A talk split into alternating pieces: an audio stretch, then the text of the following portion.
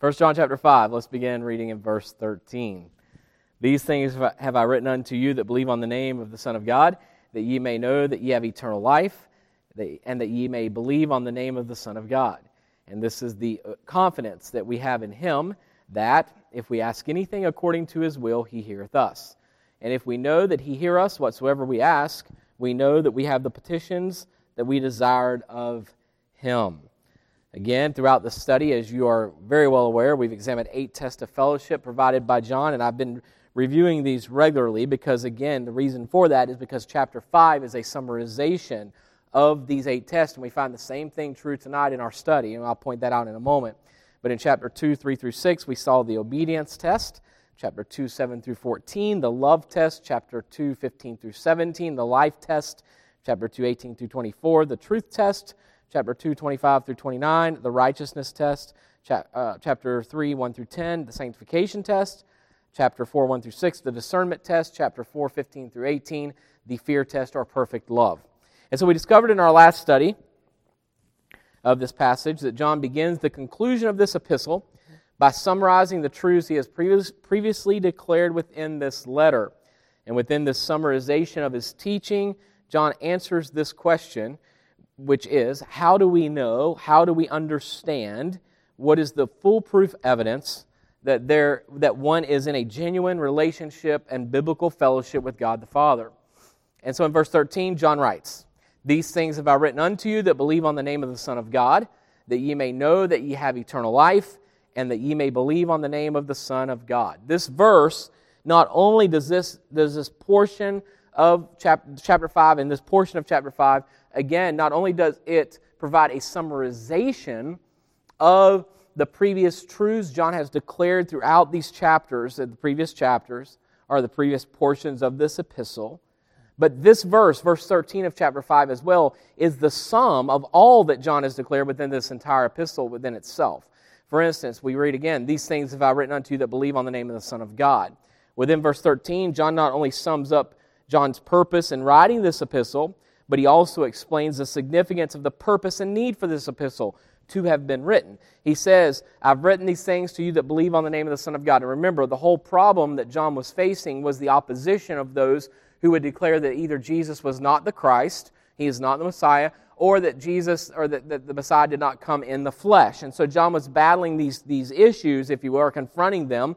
And John, as an eyewitness of Christ in chapter 1, he clearly states that he had heard, seen, handled, Eh, beheld, if you will, um, the, the very word of life, which is Jesus Christ himself. And then he says this He says, okay, here's the significance that ye may believe on him, that you may know that ye have eternal life. And we saw last week that the word know in this verse means to see. And again, it implies the, the cognitive understanding. So, in other words, the word know refers to one possessing an, an, an intellectual understanding provided by the presence of information.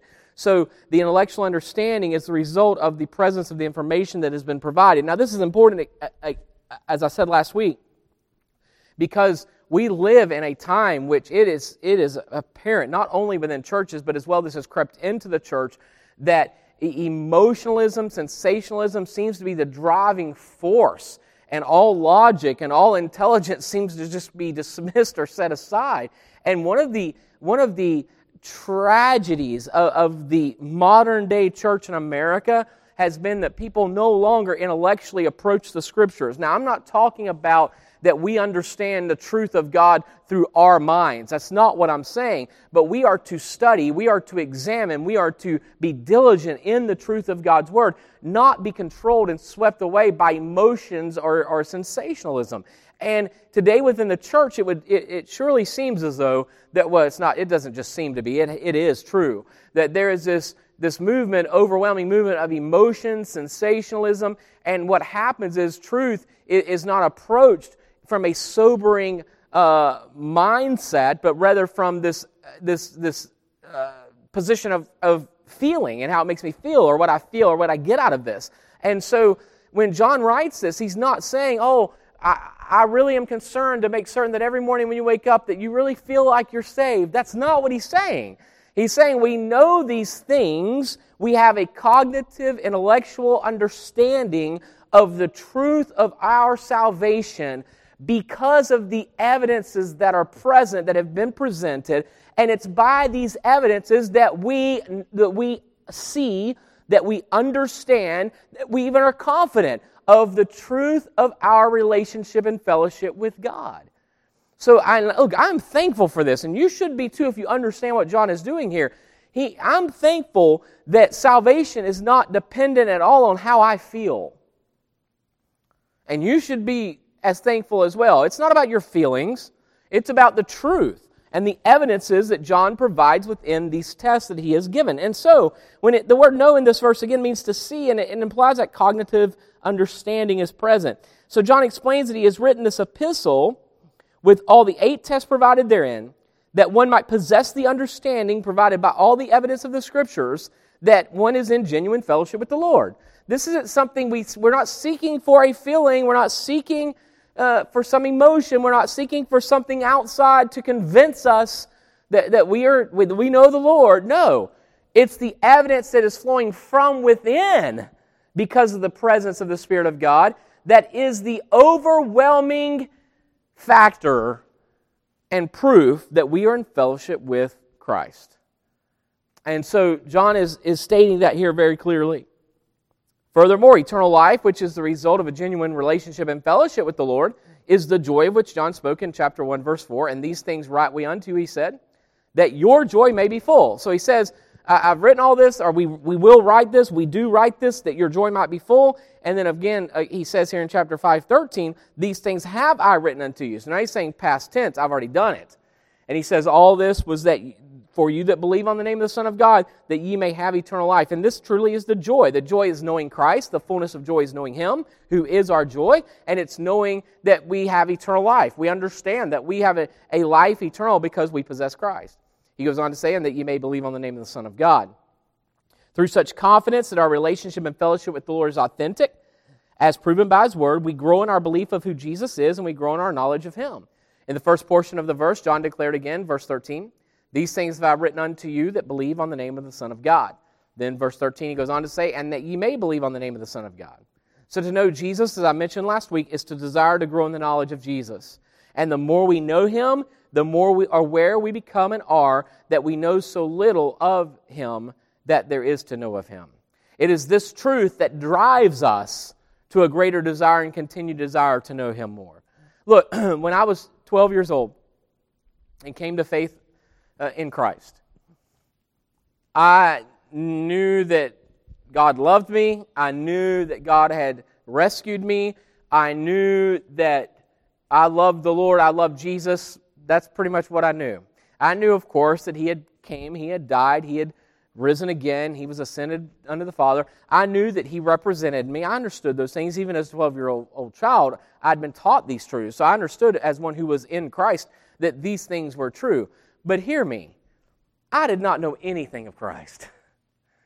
And I would say that the more I have grown and learned and matured in the faith and knowledge of God and of Christ, the more desire it has uh, cultivated within me, a greater desire to know Him even more. And the, I've said this for many years that the more I know Him, the more aware I am of how little I know of Him because there is so much to know of Him. Now, when I say know of Him, I'm not talking about quote unquote Bible stories.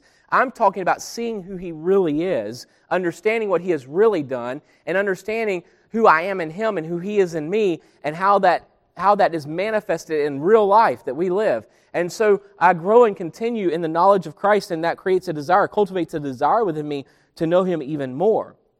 And unlike many things that may bring discouragement because we think we know something, and Paul even spoke to this, says if a man thinks he knows something, he knows not anything as he ought.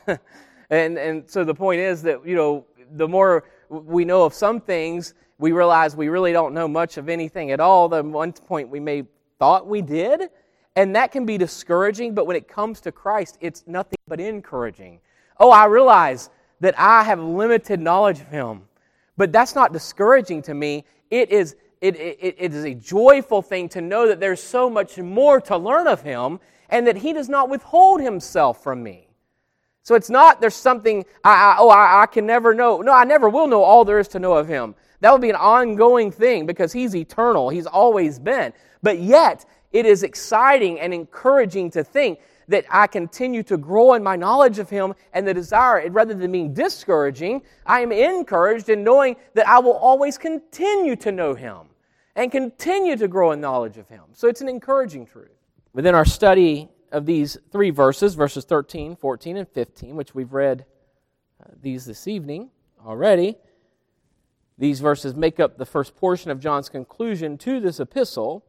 And we discover that in, within these verses that John explains the confidence that we have in Jesus.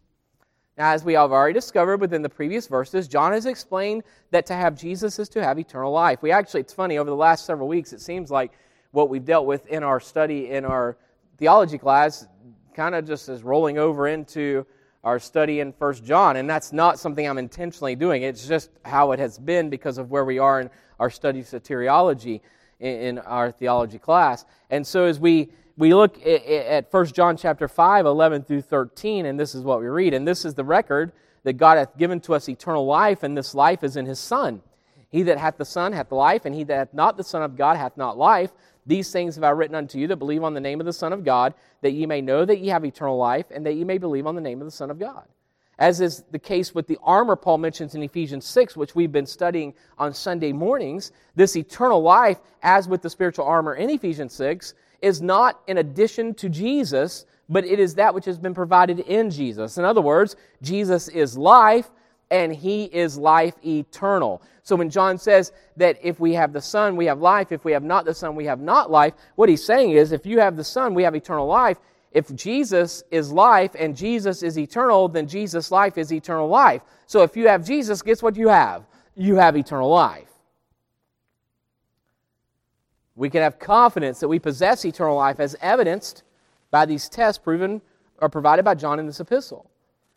So let me, and this is, a, this is an added bonus for you, okay? Just something to throw out there for you in relation to this, but we're not going to deal with this in great depth. One could only lose eternal life if they were to lose Jesus. And furthermore, Jesus was never lost we were. So we did not find Jesus, but Jesus found us. So to have him is to have eternal life. Verses 14 and 15. And this is the confidence that we have in him that if we ask anything according to his will, he heareth us. And if we know that he heareth us, whatsoever we ask, we know that we have the petitions that we desire of him. John has stated that we have eternal life, which is of unparalleled importance. Yet John continues to explain that the evidence of possessing eternal life through fellowship with Jesus Christ has personal implications as well. As, I've, as I have stated many times concerning this fifth chapter, John again is summarizing the truths he has explained within the previous chapters, which he does once again within this passage. Look at chapter 3 in verses 21 and 22. Beloved, if our heart condemn us not, then we have confidence toward God and whatsoever we ask, we receive of him, because we keep his commandments and do those things that are pleasing in his sight. Now, when we live our lives in agreement with God's word, being enlightened by the truth of God's word by his spirit within us, then our hearts do not condemn us. That's what John is saying. By living in submission to the will of God, we can have confidence that God not only hears, but also that He will answer our prayers. So in chapter 3, 21 and 22, John references the fact that whatever we ask, we receive of Him. And he goes on to say that if our heart condemn us, he begins, then we have confidence toward God, and whatsoever we ask, we receive of him, because we keep his commandments. And again, keeping his commandments does not merely mean we just do the law, but rather we love truth, we love righteousness, we desire after God, after righteousness, after truth. We cherish those things and do those things that are pleasing in his sight. Well, first and foremost, what is pleasing in his sight is obedience unto the gospel, which is a recognition by faith alone that I have no way to God, I am not pleasing to God, and I cannot be pleasing to God. So, the one thing that's pleasing to God is our recognition that we cannot please God. And in doing so, then we recognize that it's Christ who has pleased God, and so we rest and trust in the sufficiency of the provision God has made for us in Jesus Christ. And so to be to do those things pleasing in his sight means a life of righteousness follows after the imputation of righteousness within us which is given to us by God in Christ. And so now righteousness flows from me because righteousness has been imputed unto me. And because Christ lives within, now his presence is evident and it's going to be living his life within and with and out of my life because my life is not my life, it is his life. And so we have life because we have Christ, but not only do we have life, we have eternal life because we have Christ, because Christ is life eternal. So if we are to understand the power of the passage, this passage of Scripture, we must first, first understand what prayer is. And to understand this truth, we must also understand what prayer is not. Because John is saying, if any man, uh, this is the confidence we have, verse 14 of chapter 5. If we ask anything according to his will, he heareth us. And if he hear us, whatsoever we ask, we know we receive that which we've desired of him. Basically, is what John is saying. And then in verses 21 and 22 of chapter 3, he says, Whatsoever we ask, we receive of him because we keep his commandments and do those things that are pleasing in his sight. Our heart doesn't condemn us. We have confidence toward God. We know God hears us and we know we, we receive what we ask. So, in order to really understand the power of this passage, we must understand again what prayer is and what prayer is not. So, first of all, what prayer is not. Prayer is not the means by which a man can change God. But prayer is the means by which God changes men by bringing man into submission to his will and his purpose. So, when our hearts are in tune with God, which is evidenced by a life of submission, then we seek after that which God desires, and we will not desire to change God's plan. But rather, we desire that God's purpose be fulfilled, even if that means we must be changed and our desires be changed. Think of it like this if I'm in fellowship with God, if I'm in fellowship with the Lord Jesus Christ, walking, let me, let me clarify that. As a believer, I am in fellowship with Him, but I can hinder that fellowship. But if I am walking in fellowship with the Lord, which means that I am walking by faith, believing God, which means that I am submitted to Him, because the only way I can be in fellowship with Him is if I'm in, in submission to Him. Would you not agree with that? If I'm not in submission to Him, then whose will am I concerned with? My own.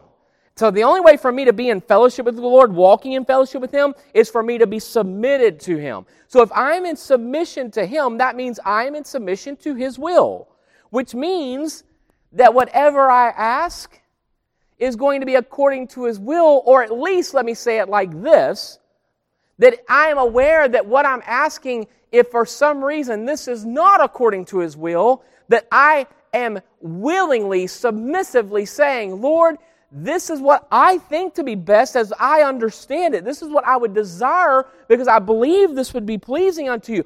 But if I am wrong, then Father, just change me that your will is accomplished and that I rejoice in your will being accomplished, not desiring something other than your will. Again, uh, we've dealt with this previously, but in the Garden of Gethsemane, Jesus prayed, Remember, not my will, but thine be done. And when one's life is truly submitted to the Heavenly Father's will, the Lord's will becomes more sought after than one's own will and desires. Listen, we, we because of a selfish or because of a sinful nature, the sinful flesh which we possess, we are selfish by nature. We are. I, I like what I like. I want what I want. Aren't you the same? You want what I want? Is that what you're saying? Oh no, you mean you want you want. Okay. All right, just clarifying. No, I want what I want. I want I, I, I like what I like, and you are the same way. And so what is the what is the only answer to that? That I must submit to the Lord's will and if I am truly walking in fellowship with the Lord, you know what I really desire? Yeah, I still may want things, but you know what I desire even more than my own desires? Is His desire, His will to be accomplished. And I want to rejoice in His will, regardless of whether that not, uh, not, not that, that is in agreement with my will, with what I might desire. Now, look, and you can actually desire things that are godly, and you can desire things that in themselves would be right but that doesn't mean that that is the direction that God, God does all things right and, and holy, of course. But God, His thoughts and His ways are far beyond ours. And we must understand that just because something is godly from our perspective, or even maybe godly even according to Scripture, that, and we pray that way in this circumstance, that may not be the manner in which God is going to work. And he'll still do that which is holy and that which is righteous without question. My point being this that just because to pray selfishly uh, is not merely to, to pray against the truth of Scripture, but to pray selfishly is also to pray that our that God do what we want and we're not satisfied and content in him and his purpose being fulfilled unless it's aligns with our purpose and will, even if it's things that are right. Let me give you an example. This may seem very simple. So, when our hearts are in tune with God, which is evidenced by a life of submission, then it's not our desires that are important, even though we are to make our petitions known before Him.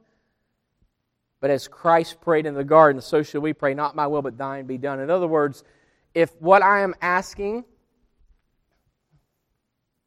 is not in alignment with what you have purposed, then, Lord, I don't desire what I'm asking.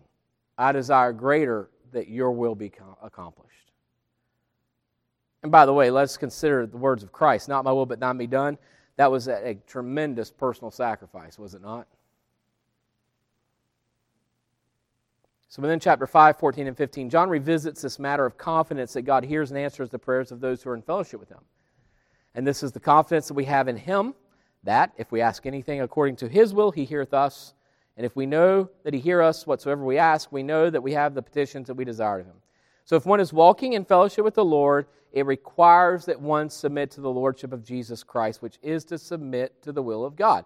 And we find that Jesus Christ himself was totally submitted to, to the will of the Father, as we see demonstrated throughout his earthly life. For instance, in his childhood, in Luke 2 43 through uh, 49. And when they had fulfilled the days, as they returned, the child Jesus tarried behind in Jerusalem, and Joseph and his mother knew of it, or knew not of it. But they, supposing him to have been in the company, went a day's journey, and they sought him among their kinsfolk and acquaintance. And when they found him not, they turned back again to Jerusalem, seeking him. And it came to pass that after three days they found him in the temple, sitting in the midst of the doctors, both hearing them and asking them questions. And all that heard him were astonished at his understanding and answers. And when they saw him, they were amazed, and his mother said unto him, Son, why hast thou thus dealt with us? Behold, thy father and I have sought thee sorrowing. And he said unto them, How is it that ye sought me? Wist ye not that I must be about my father's business? So here you find Jesus at 12 years old in the temple teaching and answering questions of those who'd committed their lives to the law. And he's answering their questions and teaching them. And then Mary and Joseph come and they say, Well, why, why did you do this? Why did you? And he said, Did you not know? Do you not understand I must be about my father's business? Not Joseph, of course, talking about the Lord, about God the Father. He's saying, I must be about his business. So even in his childhood, he submitted to the Father and the Father's will. How about in his earthly ministry, John 4 34? Jesus said, My meat is to do the will of him that sent me and to finish his work. Again, the context is the disciples come and says, they say, Have anyone brought him anything to eat? And Jesus says, Wait a minute. My nourishment, my meat, is to do the will of the Father. John 5:30. Jesus said, I can of mine own self do nothing. As I hear, I judge, and my judgment is just. Because I seek not mine own, but the will of the Father which has sent me. So Jesus says, I'm not seeking after my own will individually, independently of that of the Father. He says, I am seeking after the Father's will, that the Father's will be accomplished. That's my desire. John 6:37 through 40. All the Father giveth me shall come to me, and him that cometh to me I will no wise cast out. For I came down from heaven not to do mine own will, but the will of him that sent me. And this is the Father's will which has sent me, that of all which he hath given me I should lose nothing, but should raise it up again at the last day. And this is the will of him that sent me, that every one which seeth the Son and believeth on him may have everlasting life, and I will raise him up at the last day. And then in his death, in Luke 22, 37 through 42. For I say unto you that this is this that this that is written must yet be accomplished in me. And he was reckoned among the transgressors, for the things concerning me have an end. And they said, Lord, behold, here are two swords. And he said unto them, it, it is enough. And he came out and went, as he was wont, to the Mount of Olives, and his disciples also followed him. And when he was at the place, he said unto them, Pray that ye enter not into temptation. And he was withdrawn from them about a stone's cast, and kneeled down and prayed, saying, Father, if thou be willing, remove this cup from me. Nevertheless, not my will, but thine be done.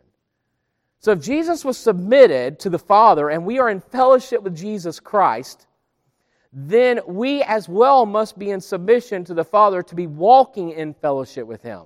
Now, I'm in fellowship with Him even if I sin. Now, I hinder that fellowship, but the fellowship is still, I'm His Son, I'm in this relationship, and the fellowship still exists. God does not give us new fellowship, God restores us to the fellowship that we do have with Him as we are walking in His truth. So if I'm in submission to the Father, if I'm in submission to His will, if I'm in submission to the Lordship of Jesus Christ, that means that I am walking in fellowship with Him. Therefore, to be walking in fellowship with Him, I must be submitted to the God the, to the God the Father. I must be submitted to His will, and I must be submitted to the Lordship of Jesus Christ. So you cannot separate one from the other. If I'm in fellowship with Him, then that means I am thinking as He thinks. That means I am doing as He does. Are you seeing this? Because I'm in fellowship. We are sharing. What are we sharing? What is fellowship? That is to be partnership, partners with. If I'm in fellowship with the Lord Jesus Christ and He's in fellowship with me, what is it that I am sharing? Well, love is part of it, but without this, you wouldn't even have the love. Truth, yes. It is the gospel. All these things are true, but this you're, you're missing what John is even talking about in the whole text, which is eternal life. So, what am I sharing in? I'm sharing in His life and He is truth. He is the good news. All these things are true, but I he and, and He is love, the love of God personified. But it is His life that I am sharing. Remember what, what the Scripture says? That we might be partakers of. He hath made us to be partakers of the divine nature. Do you remember that? partakers of the divine nature. What is the divine nature? It is the very person of God. And He's made us to be partakers. How? Because who is it who dwells within us? The Holy Spirit, the Spirit of God, the Spirit of Christ. Christ dwells within us, His Spirit dwells within us. So now I am sharing in His life. So if I'm sharing in His life, then I have, and notice, all this ties together. I'm sharing in his life, that means I have the mind of Christ. I have the Spirit of Christ. Are you seeing this? How could I have His Spirit? How could I have His mind? How could I be walking in fellowship and not thinking as He thinks, not living as He lives? Because it's His life. And John is saying eternal life. This is the confidence we have in Him. He's already said we have eternal life. And then he says that we ask. And when we ask, we know he hears. And the confidence that he hears. And we know if he hears, the confidence, confidence then is that he answers. But why? Because we are in fellowship with him. And we do all things that are pleasing to God. Remember that which pleases him? We read earlier, keeping his commandments, that which is pleasing to him. Well, what is pleasing to him? That we submit to him, that Christ lived through us. That is the only thing that pleases God the Father. So John is expounding on that even further here in this text, explaining it even more so, and saying that we have eternal life, and we know because we are in fellowship with the Lord that we now pray and are heard and are answered. So I say all of this so we might understand the truth of what John is saying in this portion of the epistle, verses 14 and 15. And this is the confidence that we have in him that if we ask anything according to his will, he heareth us. How am I asking according to his? What does that mean? I say, Lord, if you're willing. Is that what that means? Is that, is that asking according to his will? No, it's I'm submitted to him. I am in tune with him. I am thinking as he thinks. His spirit is eh, living within me, is my life. Are you following? Therefore, why would I not be asking that which is pleasing to him? And if we know that he hears us, whatsoever we ask, we know that we have the petitions we, we desired of him. Our confidence is not in God hearing us, but notice our confidence is in Jesus Christ. And this is the confidence that we have in Him. And, and the confidence is in Him, but yet because of that, we are confident in Him, in who He is and what He has done, and who we are in Him. Because we are confident in Him, we can ask things according to His will because we have His mind. It's His Spirit that lives in us. We have His Word. We know what God desires according to His Word, and we are to be aligned and in submission to these truths.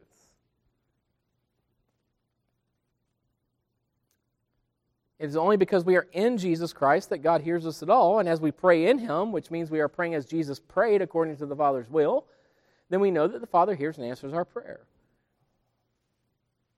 In conclusion, let me state this. I've said this to you before, but I believe it's worthy to repeat.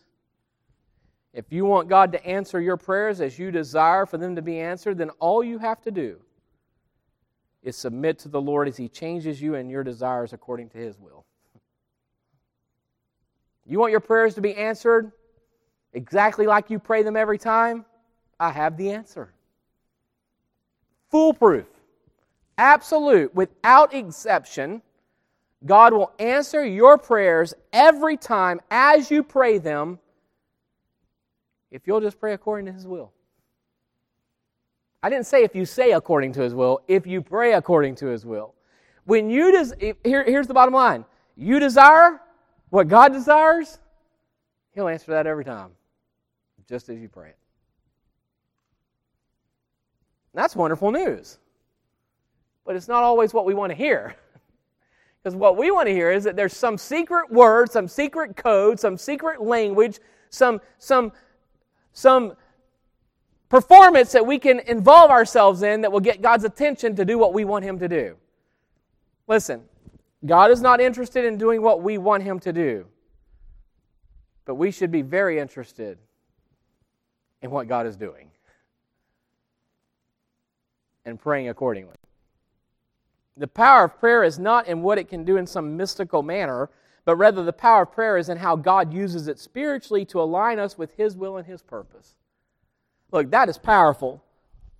It is powerful that God is able, through me praying to Him in submission, humbling myself before Him, to change my desires to align with His desires.